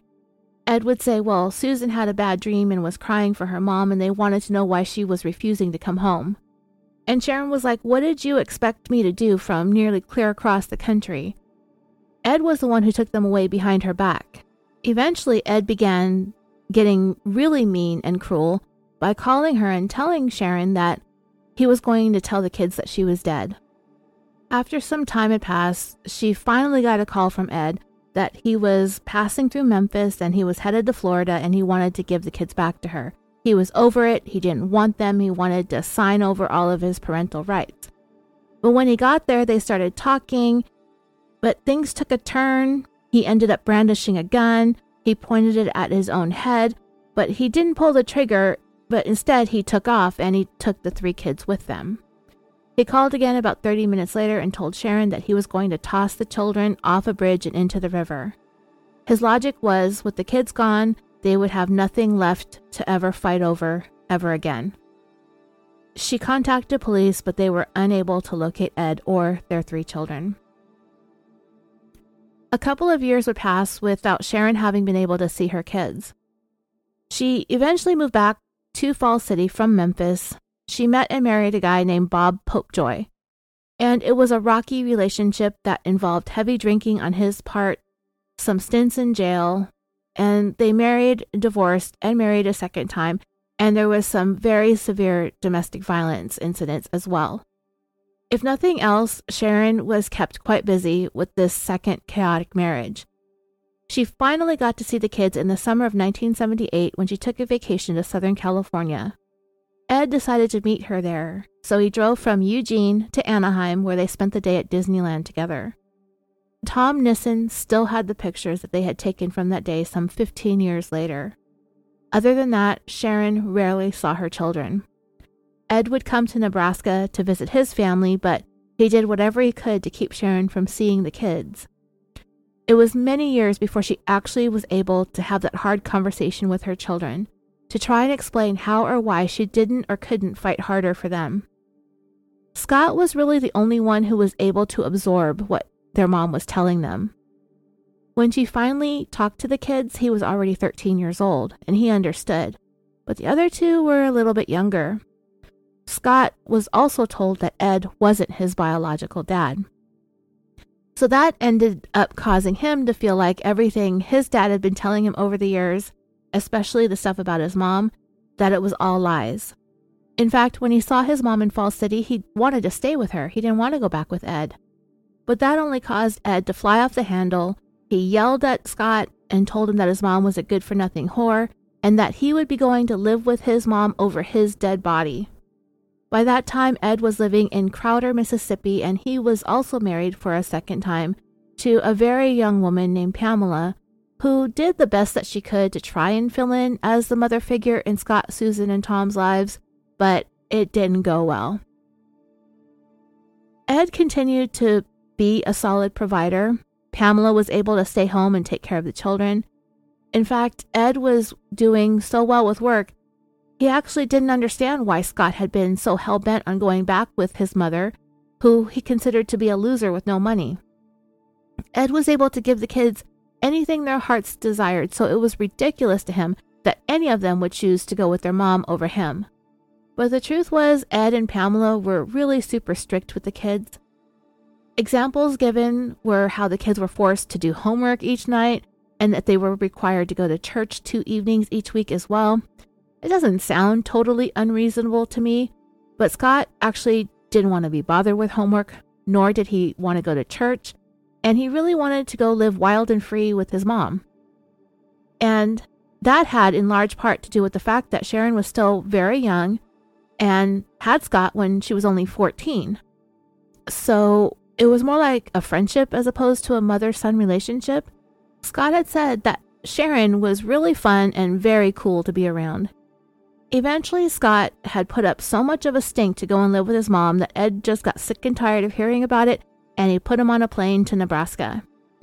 Tom, however, was still young and had to stay in Mississippi, and he wasn't happy about it. He hated his stepmom, Pamela. His sister Susan was okay with her, but Tom never warmed up. And neither Pamela or Ed really cared for what Tom wanted. They told him to consider himself lucky that he had a roof over his head and food in his belly every single night. Tom Nissen's odd behavior began when he was pretty young, but his family, particularly his older sister Susan, didn't really think that there was anything all that off about him. But from very early, Tom did things that amounted to some pretty destructive behaviors. For example, when he was off playing somewhere, if he ever got hurt, he kind of got rewarded with something to help placate him, like a treat or a new toy. He would eventually resort to self harm in order to get presents from his parents. He and Susan were pretty close growing up. Like Ed, who had been a mechanic and a cabinet maker, Tom was also very good when it came to working with his hands, so that was his strengths. Ed married Pamela in 1981, and she tried extra hard to be a good stepmom to his three children, bringing one son of her own into the relationship. It took time, but Susan would eventually warm up to Pamela, but Tom, he never did. He never felt like he should have been required to show any kind of respect to Pamela since she wasn't his mother. And it only got worse once his older brother Scott got to go and live with their biological mom. The difference, however, is the fact that Ed wasn't Scott's biological dad, but he was Tom's dad, and that had a lot to do with Scott's move to their moms instead of him being able to go too. And as soon as Scott found out Ed wasn't his dad, that was when he started rebelling, often running away to go stay with Sharon. Ed had finally just gotten sick and tired of chasing after him and just gave him back to his mom. But none of that really meant anything to Tom. All he knew was that he had his older brother with him until all of a sudden he didn't. He got sent to live with their mom, and it was a long time before Tom got to see Scott again. Tom continued to live with his dad and his stepmom, and, and he was utterly miserable the entire time. He had even gone outside during a particularly bad winter storm, hoping that he would become violently ill, but it didn't work. Tom was never able to get along with Pamela, and Ed didn't care what Tom thought or felt. He was just going to have to suck it up and deal with it. His resentment towards Pamela continued to build the more that she tried to act like his mom. Eventually, his resentment morphed into anger, which then evolved into hatred and before long, Tom was constantly fighting with her and her son, Sean. Tom began lashing out at other kids at school or in the neighborhood. He was picking fights and causing trouble. He rarely came out of his bedroom when he was at home and almost always had the music cranked up as loud as he could so he could just drown everybody and everything out. At some point, Tom's dad, Ed, had gotten sober and found the Lord. And with this religious awakening came a whole new set of house rules. No more TV, no more rock music, no school dances, none of this nonsense. Going to church was no longer a choice, it was a requirement, and Tom couldn't stand it. Every second of it, he hated church. Then, about a year into Ed's marriage to Pamela, Tom got into some trouble when he got into the wallet belonging to a friend of his dad's who had stopped by to visit and he stole a hundred dollar bill. When Ed found out about the missing money, Tom gave it back, but the punishment was harsh. Ed beat the ever living shit out of Tom. Tom would say that he was so desperate for love and attention, and acting out was a part of that. But the thing was, his dad and Pamela ended up having their first kid together, so all of a sudden their love and attention was going towards this new baby, and as a result, Tom became even more withdrawn than ever. Tom did get a measure of contentment any time that he was able to cause a huge fight between his dad and his stepmother. They fought frequently over Tom and his behaviors. After all, any attention is good attention when you're in a situation like Tom's, I suppose. With his dad working all hours of the day and night with the cabinet making business, and Pamela busy with the new baby, Tom was just tired of nobody ever showing up for him. Nobody ever came to his school activities. Nobody ever came to watch him play sports. None of it. His dad was never there. In 1984, that's when Ed moved the growing family to Mississippi, and the fighting between Tom and his stepmom really started escalating. What's worse is that she was pregnant again, and really about to give birth any day when she and Tom had gotten into a knockdown, drag out fight. What was the fight about? Pamela was told that Tom used a swear word recently. What was the swear word? He said, damn. And what got her even more upset with Tom was the fact that he would actually get into a physical fight with her, knowing that she was just days away from giving birth. Later on that day that they fought, Tom took off. He was ultimately taken into police custody and brought to a juvenile detention facility and subsequently picked up by his dad. Ed said not a single word to his son on the drive home from juvenile hall. Tom started feeling a little bad that the only thing he ever seemed to do anymore was to piss his dad off. When Tom was around the age of 12, he tried alcohol for the first time. He chose to start off with some Southern Comfort. And that was the start of a years long, seemingly nonstop binge of drinking and drugging. The way that whiskey made him feel was a feeling that Tom never wanted to stop chasing. When his older sister Susan got to the age when she started going out with boys, and now that all of her time was being taken up and her attention was diverted elsewhere, Tom started feeling more alone than ever. A feeling that the drugs and the drinking helped to numb. And not only was Susan dating, she was also hanging out with their stepmom more and more. They'd kind of become like friends to a point that Tom began to feel like the two of them were conspiring against him. What were they conspiring? Probably nothing, since Tom seemed to feel as though the world needed to evolve around him, apparently. Before long, Tom trusted in nobody except for himself, and I don't think even that amounted to very much. So, Tom's sister Susan has stated that Tom never really got into any serious trouble, that is, until the family made the move to Mississippi. He then began stealing cars and running away, and it seemed to come out of nowhere. There were times when the siblings would stay up at night and they would talk or hang out or watch something on TV, and everything would seem to be okay. But then the following morning, Susan would discover that her brother had left in the middle of the night. Tom had a hard time dealing with his parents' divorce, and he really wanted to go live with his mom and his older brother, Scott. The split between his parents was difficult, and he never really coped with it. Susan understood, but at the same time, she was able to accept that things just are the way that they are. And it's just life, and you have to take it as it comes. Tom began playing with matches, and in some time in 1985, some dry brush and grass ended up catching on fire behind their house. The family didn't think much of it. Kids play with matches, these things happen. At least that's what Susan figured.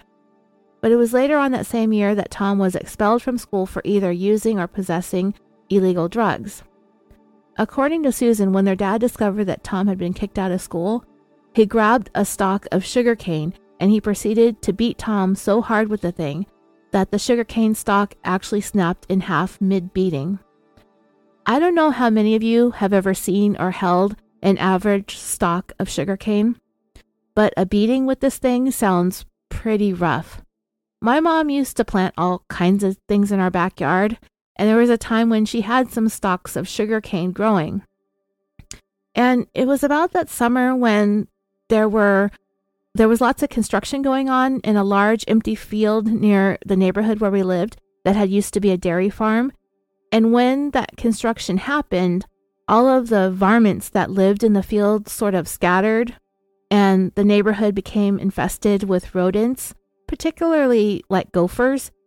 And we were sitting in the backyard, like on the patio furniture, one afternoon, and we were noticing that the sugar canes started moving, kind of swaying side to side, eventually tipping over. It was kind of funny, but not funny because, you know, my mom liked her plants. So gophers had been digging around in the yard and were chewing through the roots, and they were chewing through those stalks of sugarcane even though they're technically a grass, they're so tough that I just can't even imagine taking one of those things and beating a 12 or 13 year old kid with it. I mean, it's pretty outrageous. So, anyway, another aspect of Tom's punishment was his dad forced him to attend church services, which Tom hated with a passion. This was punishment for getting kicked out of school. Ed would watch Tom closely to make sure that he was joining in with the clapping and the singing in the church. But there came a time when Ed noticed that Tom was refusing to participate, so he ended up taking him into a private office inside the church and beating him up so badly that Tom was unable to attend his PE classes at the new school that he was enrolled at for at least two weeks. Shortly thereafter, Tom ran off from home, and this time he was gone for a few months. He ended up coming back in early 1986, at which point Pamela and Ed had contacted all of their friends from the church in an effort to try and get rid of whatever evil entity that they believed was in possession of Tom's soul. They were going to put together like an exorcism of sorts, I guess. Tom sort of followed along with what he believed to be a bunch of nonsense to just placate his dad and his stepmom. However, his home life did not improve and he didn't see any hopes of it ever getting any better. Tom knew that he was nothing but problems for his parents, and he was so desperate to get away. And he became so despondent and sad, and he felt so alone that he began contemplating taking his own life. His only reprieve was drinking and drugs, which he indulged in every chance that he had. In June of 1986, a few months after the demons were exorcised from Tom. He and a friend of his stole a truck in Memphis, Tennessee. And I mean a truck truck, an 18 wheeler, a semi truck, an articulated lorry if you're fancy. But they really didn't get very far with it. At this time, Tom was only 13 years old, going on 14 that October. The kids were arrested, charged, and convicted and placed on two years of probation. A couple of days after that court date, Tom ran away from Memphis and he never he didn't go back. He ended up back in Mississippi. It was there that he stole another vehicle, this time not quite as huge as an 18-wheeler, but still a pretty big car for a kid, a Lincoln Town Car. Someone made the mistake of leaving it parked at a corner store with the keys in the ignition, and Tom drove it for about 2 hours north from Jackson, Mississippi to Charleston, Mississippi, and I was today years old when I learned that there was a Charleston, Mississippi. As soon as he got into Charleston, he was pulled over and taken into custody. And really, the court actually offered Tom a pretty good deal. He could either go to jail or get the F out of the state of Mississippi for the next two years. Tom chose to leave the state. His mom and his older brother, Scott, were living in Nebraska. At this time, he was about to turn 14. He was ready to try for a brand new start with his mom and his stepdad up there. And just to be clear, all this time in the book and throughout much of the story, Tom had actually been going by his first name, which is Marvin. Thomas was his middle name. And he was often referred to as Marvin through many of the things that I read about his early life. But when he moved to Falls City, Nebraska on June 9, 1986, he started going by his middle name, which is what he is mainly known by. I've just been calling him Tom from the beginning because the last thing that this episode needs is more names to keep track of. It was pretty easy for him to transition because he was known as Tom by almost everybody in Nebraska, including his family. Unfortunately for Tom, it wasn't going to be the smooth, fresh start that he had hoped for because he had a step parent on that end of things that he needed to contend with. His mom had been married to Bob Popejoy, and he and Tom butted heads from day one. According to Tom, Bob drank way too much, but along with that, Tom had been allowed to drink as well, apparently. Within a matter of three months, they were at each other's throats.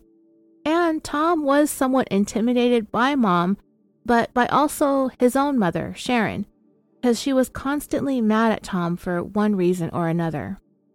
It started to feel like Tom could do nothing but get into trouble whether it was on his own or along with other kids from school or those who were in his neighborhood.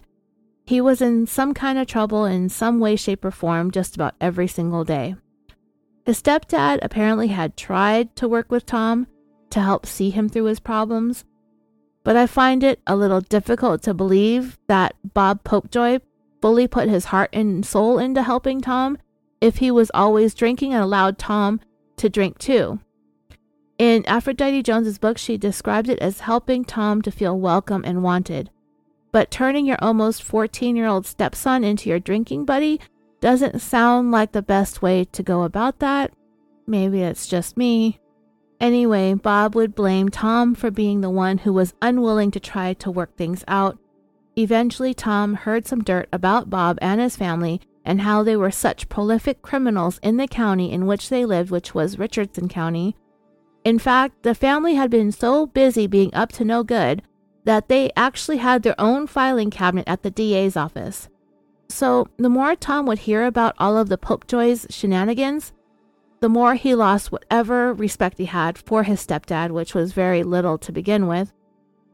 But his stepdad's criminal background did intimidate Tom. Bob had spent time in jail for burglaries, robberies, countless DUIs, and while he was never convicted of anything of the sort, his former wife had pressed charges against him for domestic violence, but like I said, he had no convictions for that. And as it turned out, the little bad apples don't fall far from the tree.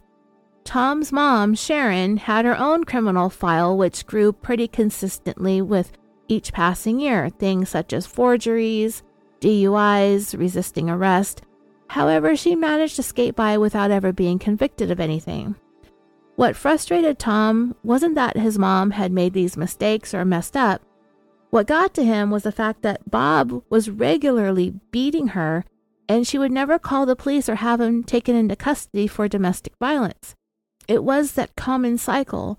Bob would get super drunk, they would get into a fight, He would beat the crap out of her, then he'd apologize, and she'd forgive him. And he just didn't punch or slap her around.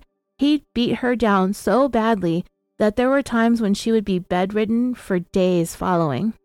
She could barely move or get up because she was in so much pain. Tom recalled one specific incident where Bob had actually smashed her face with a brick, leaving her entire face bruised for weeks. The other bad apple, Tom's older brother Scott, who had gone to live with their mom several years before Tom had joined them, he was actively compiling his own criminal file too.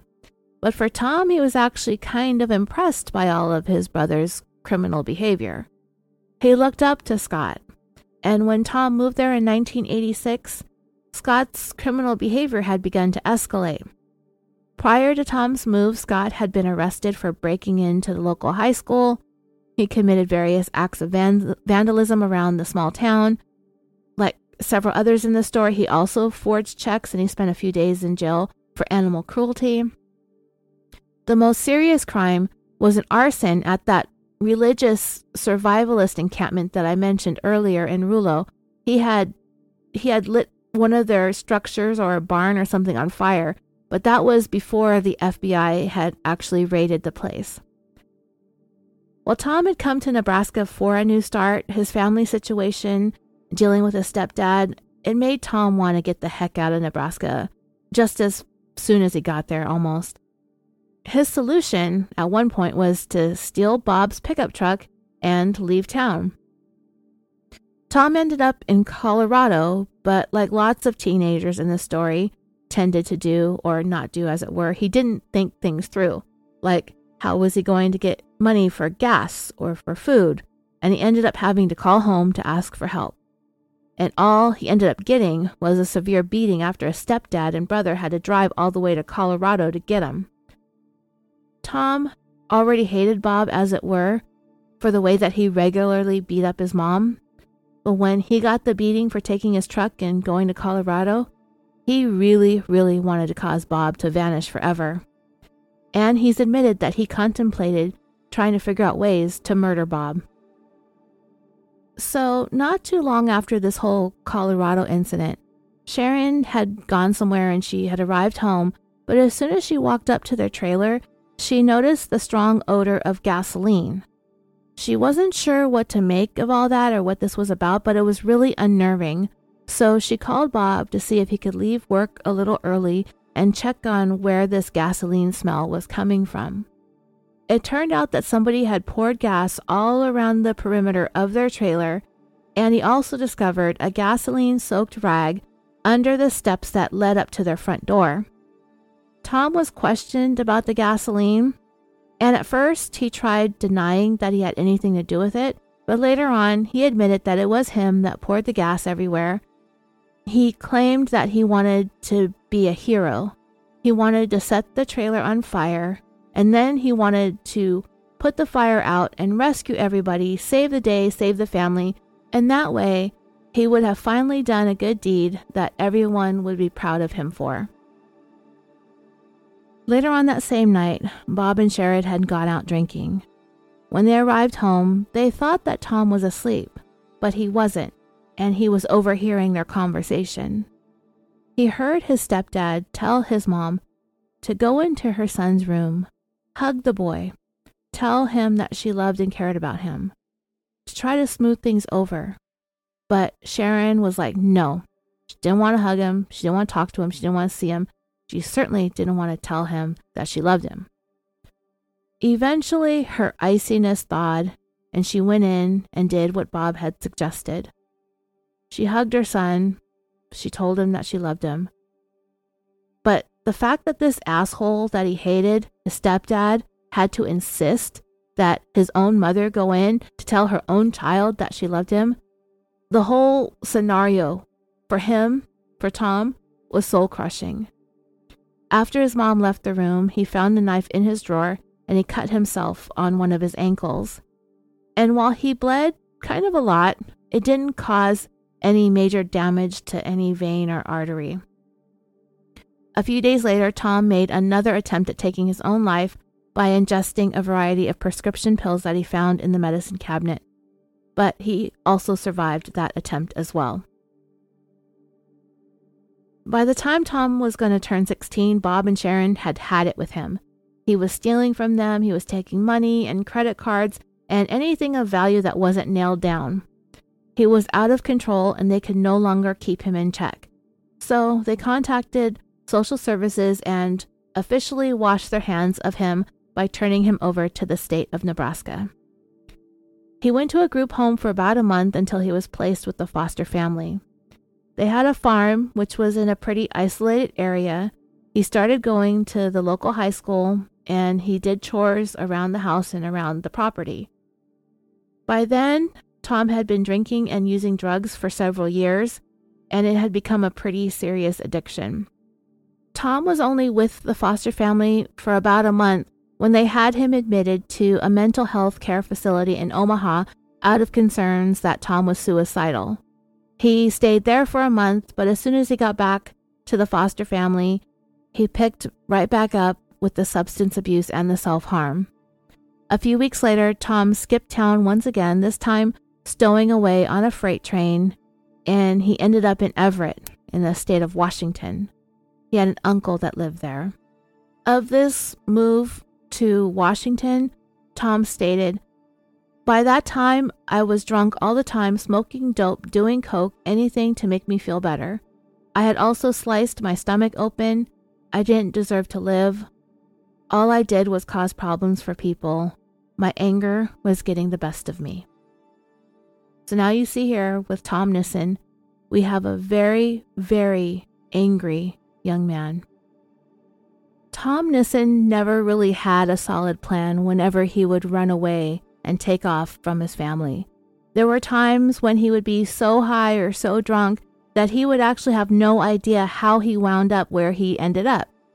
Then he would find himself stranded, and then he would have to call either his mom or his dad and ask if he could come home. And every time, one or the other would hesitantly take him back. Tom had feelings of hopelessness.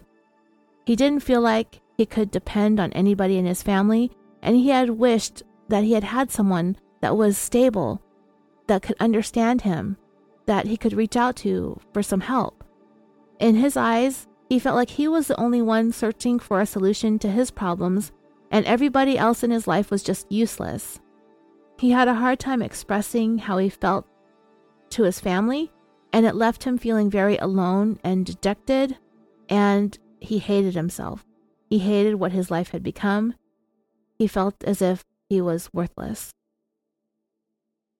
Tom went into a new foster home in Falls City, but he ultimately ran away from there also in the late summer of 1989. And he was set to turn 18 that October.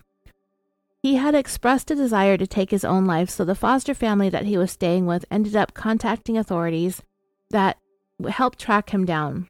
When the police found Tom, they suggested to him that he be admitted back into the mental health facility once again, but this time focus on getting treatment for his addictions. Even Tom felt like it was time for him to accept the help. He was so sick all the time, he was barely eating, he had lost so much weight. He went back to the treatment center, but he wasn't really all that forthcoming about what was really going on with him. He would tell his therapist that he was checked into the facility for skipping school. After a while, he did open up about wanting to try to get sober and wanting to stay out of trouble and to stop fighting with his family. At the same time, Tom said he didn't feel like he had any place to go. He said his mom's home was the worst place he had ever lived. His dad's home was the second worst place he had ever lived. And his uncle's home was the third place that he had ever lived. And that was about his entire immediate family. It didn't seem like it may have occurred to him that he was the common denominator and perhaps he was the problem and that there was something about him that needed to change, but he was busy blaming everybody else in his family. Tom's psychologist diagnosed him with conduct disorder, which is sort of an umbrella term for a set of behaviors and emotional problems characterized by a disregard for others. Children with conduct disorder have a difficult time following rules and behaving in socially acceptable ways. and the behaviors can sometimes become hostile and violent. Tom was also diagnosed with a depressive disorder, which is characterized by sadness that's so severe and persistent that it interferes with daily function, along with a disinterest and an inability to find pleasure in anything. Tom also tested as functioning at about the age of a 12 or 13 year old and had an estimated IQ of about 82, which is below average. Tom was anxious to get out of the treatment facility. He was there for a couple of months. His 18th birthday had passed. His therapist wanted him to continue with the inpatient treatment, especially since he had expressed his desire to murder his stepfather. But nobody ever really followed through, and just weeks after he turned 18, on November 9, 1989, Tom left the mental health care treatment center. He went back to his foster home and he started going to the local high school again. In his paperwork, when he was discharged, it was noted that Tom exhibited prominent sociopathic traits. And with that, Tom went right back to drinking and using drugs constantly to a point that he was always sick, always throwing up, barely able to walk, had constant pounding headaches, and frequently he was blacking out. He was getting into that time of year when there was Thanksgiving and Christmas and New Year's, and he felt like he needed a party as hard as he could to make up for the months that he had spent in that inpatient treatment center. His foster family had had enough of him and told him he was no longer welcome. He was 18 years old, so I guess they had no obligation to keep him around anymore.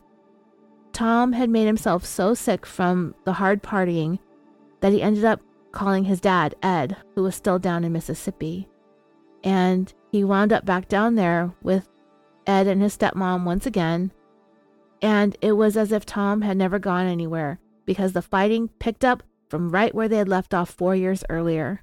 It got so bad that Tom ended up living at his dad's place of work, which was a cabinet making business that he had opened. Things kind of started looking up for Tom a little bit. He was working for his dad, he was earning some money legitimately, and he also found a girlfriend, so he was in love for the first time. But then tragedy struck. Pamela, his stepmom's mother, passed away, and Tom had actually been pretty close to her and considered her to be his nana. After the funeral, Tom picked back up with the drinking and the drugs and was pretty much intoxicated 24 7. It all came to head sometime in May of 1990 when Tom just could not take it anymore. He took a gun that had belonged to his dad and he actually shot himself in the chest. The bullet went through and through, punctured a lung, and exited out his back. And in the process, that bullet missed everything vital that would have killed him. Within weeks, Tom was okay, he recovered, but he went into a drug rehab center. And that was the point when Tom had failed yet again to end his own life, and he had just decided that there was nothing in this world that he would ever be able to do right. He stayed in rehab for a couple of months. He seemed to be doing okay in treatment and in group therapy, but in August, he just up and left one day, August of 1990. The following month, he was taken into custody for filing a false police report. He had claimed that a friend of his had stabbed him in the parking lot of a fast food restaurant, but the truth was that the stab wounds were really self inflicted. Tom's mom and his grandpa tried reaching out to him to help him, but he had nothing really to say to any members of his family. Tom met Candy Gibson in October of 1990. He was 19 years old, she was about 16 or 17, and while Tom considered Candy to be little more than a fling or maybe a one or two night stand, but as far as she was concerned, he was the one, and she clung to him fast and hard. Candy was a pretty ditzy girl, kind of dumb, and it seemed like Tom did enjoy all of the attention that she would give him, how she was always all over him and hanging on him constantly whenever they were together. And she was already a mom to a six month old. And one day, not too long after they started seeing each other, Tom kind of half jokingly asked Candy to marry him, and she immediately said yes. Tom had grown very fond of Candy's baby, but when it came to Candy, he thought that she was pretty promiscuous she wasn't all that bright, and he didn't seriously think that they would get married. They fought a lot, and both of them had trust issues even before they met. In December of 1990, Tom Nissen was arrested for drug possession. And while he was only sentenced to serve five days in the county, he decided that he did not want to serve those five days. So he took Candy and the baby and fled Nebraska and headed back to Mississippi. And they both had kind of a good time down there for a minute. They went out a lot, they were drinking together, and Tom's sister Susan, she liked Candy and would babysit so that they could go hang out. But the drinking, of course, led to lots of fights between the two of them. And it got so bad that Tom had even kicked Candy out twice. So her dad had to drive down and pick her up and bring her back to Nebraska twice. But the second time, dad was like, say goodbye to Tom Nissen forever. That was the condition. Never speak to that guy again. If you're going to come back, this is the last time he was going to go and pick her ass up.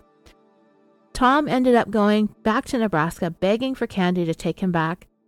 They began secretly seeing each other. He was sneaking into her parents' house at night to have sex until they got caught. And her dad told him, do not ever set foot in his house ever again, or else. Desperate and not knowing what to do next, Tom decided that he was going to go into the military and he was going to marry Candy before he left. In short order, he enlisted, he went to boot camp, he had a mental breakdown, and he was hospitalized for that and for his alcoholism. When Tom was examined, the cuts and the gunshot wound scars were noted on his body. He admitted to being a heavy smoker and a heavy drinker, and that he had used illegal drugs in the past. And while he did not admit to being suicidal, he did admit that he was the one who shot himself in the chest. I can't imagine he was going to be enlisted in the army for very much longer, but he was set up with another appointment to see the doctor, but he decided to not show up. And I suppose he saved the army the trouble of discharging him by discharging himself by way of going AWOL. This is going to sound way out there, but Tom joined a traveling carnival and went across the United States. He wound up back in Washington state for a while with his uncle, then back down in Mississippi with his dad, working for this carnival then he went to Nebraska as often as he could to go and see Candy. But eventually, he found out that she had another boyfriend whenever he wasn't around. So now Tom has found himself heartbroken and stuck back from where he started in Falls City, Nebraska. Tom's life was all the makings of a country song. He lost his girlfriend. His dad had him fired from his cabinet making company. He got fired from another job that he found. He totaled two cars. The place that he was living burned down. His dog ran away, and Candy was having another baby. Tom thought this one might be his, but might not be his. He was seeing somebody else at the same time, too, who he was living with unbeknownst to Candy. Blah, blah, blah. Candy had the baby in May of 1992. She named Tom as the dad, but like I said, who knows? When the baby was about a week old, the trouble that Tom had run into the previous year came back to bite him in the butt. Remember those five days in the county jail that he was supposed to serve that he never served? Well, he got picked up on that warrant and ended up in the county jail for about a month. And then, in June of 1992, Tom and Candy figured that it would be a great idea, just swell, if they finally tied the knot and got married.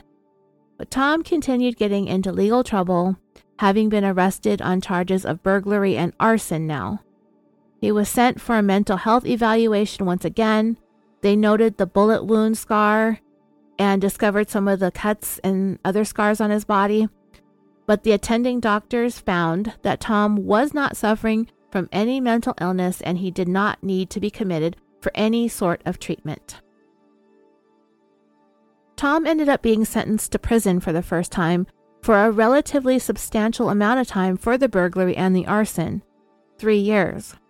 He was convicted based on a couple of fingerprints that were identified as his that were found at the scene, and in early September of 1992, Tom was transferred to a Nebraska state prison. It was particularly hard on Tom this time around. I mean, not that prison is ever easy, but it was hard on him because he was a father, maybe, and he knew, or at least he felt like Candy was really unfit to be a mom. Where she was living, the place was always infested with bugs. Dirty dishes always filled the sink, and used diapers were typically left all over the place. Tom would hear things from his sister and his friends about the conditions that Candy kept the home where she was raising the kids. But most just thought that Candy didn't really know how to properly take care of children and a home. As stated earlier, Candy was kind of a dingbat, and basic life skills simply weren't in her wheelhouse. She would do things like put the kids in semi damp clothing that wasn't finished drying and send them outside to go play in the freezing cold Nebraska weather. She would warm up a can of soup and sit that bowl in front of an 18 or 24 month old thinking that the child would be able to just spoon feed themselves. And Candy not only lived by the five second rule, it was the unlimited amount of time rule for her. No matter what dropped on the floor or how long it sat there, she would consider it edible, at least for the kids. If they dropped a cookie last week and found it seven days later, she'd hand it to the kid and they'd eat it. She'd even pull dirty dishes and dirty silverware out of the sink and reuse it to serve meals. So this girl just had no idea. Tom ended up being given parole in May of 1993. He was 21 years old. In Aphrodite Jones's book, his birthday is off by a year. He was born in 1971, but she listed him as being born in 1972. So if some of these dates and ages I've provided seem slightly off, it's because of that confusion. But I have confirmed that Tom was indeed born on October 22, 1971. So, in all, Tom served only eight months of his three year sentence for arson and burglary. So, technically, seven months later, on December 31st, 1993, the night of the triple murders at Lisa Lambert's farmhouse, just outside of Humboldt, Tom Nissen should have still been in prison.